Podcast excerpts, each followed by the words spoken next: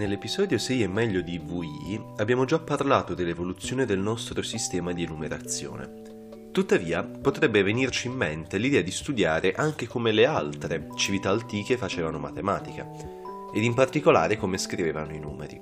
D'altronde, la matematica è cultura e viene fortemente influenzata dal tempo e dal luogo in cui viene studiata. Questo si percepisce molto bene quando guardiamo come gli antichi scrivevano i numeri. Prima di partire con il discorso, però, vediamo due concetti fondamentali. Per definire un sistema di numerazione efficace abbiamo bisogno di due accorgimenti. Innanzitutto è necessario definire una sintassi, cioè delle regole per la scrittura dei numeri. Noi vedremo soprattutto due tipi di sintassi, quella posizionale e quella additiva. In sintassi posizionale il numero viene definito in base alla posizione delle cifre che lo compongono. Ad esempio noi utilizziamo questo tipo di notazione, poiché le cifre che compongono un numero, occupando particolari posizioni all'interno di esso, corrispondono ad unità, decine, centinaia, migliaia ed eccetera. Ad esempio, nel numero 456 il 6 occupa il posto delle unità, il 5 quello delle decine e il 4 quello delle centinaia. In sintassi additiva, invece, il numero viene scritto come somma e differenza delle sue cifre. I romani utilizzavano questo tipo di sintassi. Per loro il numero 456 era CDLVI, cioè 500 meno 100 più 50 più 5 più 1. Se un sistema non prevede sottrazioni, invece, si dice puramente additivo. Inoltre ci serve una base, cioè un insieme di simboli con cui poter scrivere i numeri. Noi utilizziamo un sistema in base 10, cioè usiamo 10 cifre per scrivere un numero, cioè 0, 1, 2, 3, 4, 5, 6, 7, 8 e 9. Questo potrebbe provenire dal fatto che abbiamo 10 dita, per esempio. Invece i computer utilizzano un sistema in base 2 o binario, che utilizza come uniche cifre lo 0 e l'1. Questo sistema è efficace poiché è compatibile con l'architettura stessa dei computer. Infatti il calcolatore riconosce quale cifra scrivere in base al passaggio o meno di corrente all'interno di un circuito. Se nel circuito non passa corrente, il computer capisce che deve scrivere uno 0, se invece ci passa un 1. A volte i computer utilizzano un sistema esadecimale, cioè in base 16, dove oltre alle nostre 10 cifre utilizza anche le prime 6 lettere dell'alfabeto, e dunque la A, la B, la C, la D, la E e la F. Dunque, in esadecimale, il numero 15 si scrive come F, il 16 come 10, cioè 1 per 16 alla 1 più 0 per 16 alla 0. Al giorno d'oggi il sistema più diffuso è quello arabo, che usiamo anche noi, nato in India e adottato dalla cultura araba ed infine emigrato in Europa grazie a Fibonacci nel 1200. È un sistema di tipo decimale e posizionale. Ma uno dei primi sistemi che nacquero fu quello babilonese, loro adottarono un sistema di tipo sessagesimale, cioè a 60 cifre, e posizionale. Presso i babilonesi vi era un vero e proprio culto e divinizzazione del numero, simile a quello che fiorì tra i pitagorici. Ed in particolare veniva venerato il numero 60, e se così li possiamo chiamare, i suoi parenti più piccoli, come il 50, il 40, il 30, 20, 12 e 10. In particolare il 10 ha una storia molto interessante esso veniva venerato come il dio minore Bel, che con il tempo prese il posto di Enlil, cioè il 50, che era considerato il guardiano dell'umanità. Dalla divinità Bel inoltre traggono spunto il falso dio del Vecchio Testamento Baal, o addirittura, nel Nuovo Testamento, il principe dei demoni, Belzebù. Un altro fatto interessante è che i babilonesi possedevano già un simbolo per indicare l'assenza di un numero, quello che gli arabi chiamavano zefiro e noi zero. Questa può sembrare una piccolezza, ma non è per niente banale. Infatti, nessun altro sistema di numerazione antico lo possedeva. I babilonesi inoltre utilizzavano anche particolari regole per la scrittura di somme, divisioni e moltiplicazioni.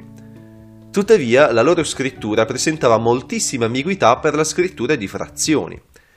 Esse infatti venivano indicate semplicemente accostando i due numeri che si volevano dividere, come se li si intendesse come le due cifre di un numero, e dunque questo creava confusione. Inoltre può sembrare anti-intuitivo l'adozione di un sistema di tipo sessagesimale. Nauerbacher pensò che il numero 60 sia stato scelto poiché possiede un alto numero di divisori, pur essendo un numero abbastanza piccolo, così che molte frazioni sarebbero state facili da calcolare. Altri studiosi invece pensano che il 60 sia stato offerto dalle loro osservazioni astronomiche. L'anno per i babilonesi era composto di 360 giorni, cioè 60 per 6. Tuttavia, un particolare sistema sessagesimale viene utilizzato ancora oggi da tutti noi e spesso lo dimentichiamo. Provate a guardare il vostro orologio, per esempio. Alcuni sistemi di enumerazione, invece, prendevano in prestito alcuni simboli direttamente dall'alfabeto che si utilizzava, come facciamo noi in notazione esadecimale. Ne sono esempi il sistema ebraico, di tipo additivo con 27 simboli, e il sistema ionico, cioè quello che prese piede in Grecia in età alessandrina, per sostituire il sistema attico, in base 10 puramente additivo. Il sistema ionico utilizzava 27 simboli, cioè le 24 lettere dell'alfabeto greco più 3, lo stigma, il coppa e il sampi, presente nell'alfabeto greco arcaico. Inoltre, dai greci deriva il nostro modo di scrivere le frazioni. Infatti, loro inizialmente ponevano un apostrofo sul denominatore, ma questo causava ambiguità, poiché quando questo si componeva di più cifre, non si capiva cosa effettivamente dovesse andare a denominatore e cosa no. Ricordiamo che l'uso delle parentesi per indicare l'ordine con cui bisogna effettuare delle operazioni è molto più moderno. Allora si preferì indicare il numeratore con un trattino sopra le cifre. Ed infine Diofanto di Alessandria introdusse la nostra notazione, con due numeri l'uno sull'altro, tuttavia con numeratore e denominatore scambiati di posto. E arriviamo dunque al nostro nemico numero 1, la numerazione romana. Essi utilizzavano un sistema additivo che utilizza sette cifre per indicare i numeri 1, 5, 10, 50, 100, 500 e 1000. Se mai vi doveste chiedere perché il 10 si indica con una x, notate che la x è formata da due v, che indica il numero 5, che si uniscono ai loro vertici, e dunque la x in qualche modo rappresenta v più v, cioè 5 più 5. Essi utilizzavano anche particolari suffissi che indicavano multipli utili, come le moltiplicazioni per 1000, 100.000 ed un milione. Un numero qualsiasi veniva scritto tramite addizione o sottrazione delle proprie cifre. In particolare, una giusta posizione a sinistra di una cifra indicava una sottrazione, una a destra un'addizione. Gli Egizi invece, nella loro storia più che millenaria, adottarono diversi sistemi di enumerazione. Il più antico è quello geroglifico. I numeri venivano scritti secondo il raggruppamento additivo in base 10, cioè esistevano dei geroglifici particolari che indicavano le potenze di 10 fino alla sesta, e cioè 1, 10, 100 e così via, e questi venivano giustapposti in modo tale che la loro somma desse il numero voluto.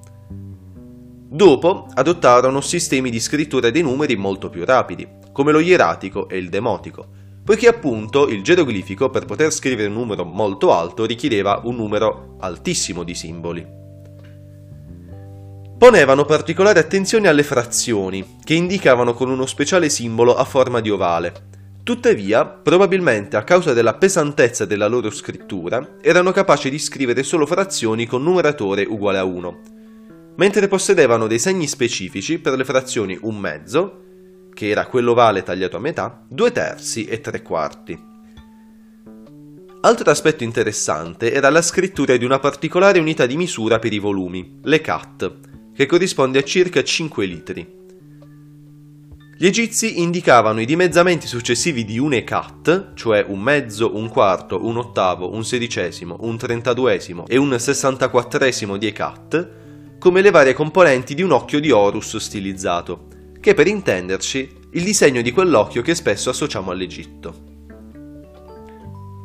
Un altro sistema di numerazione interessante nacque a migliaia e migliaia di chilometri da quelli analizzati, precisamente in Messico, nella penisola dello Yucatan, dove l'antica civiltà dei Maya, ricordati spesso per il loro calendario, utilizzavano un sistema in base 20 di tipo posizionale, Dunque i posti delle cifre non corrispondevano alle potenze successive di 10, come è per noi, 456 è uguale a 4 per 10 alla 2 più 5 per 10 alla 1 più 6 per 10 alla 0.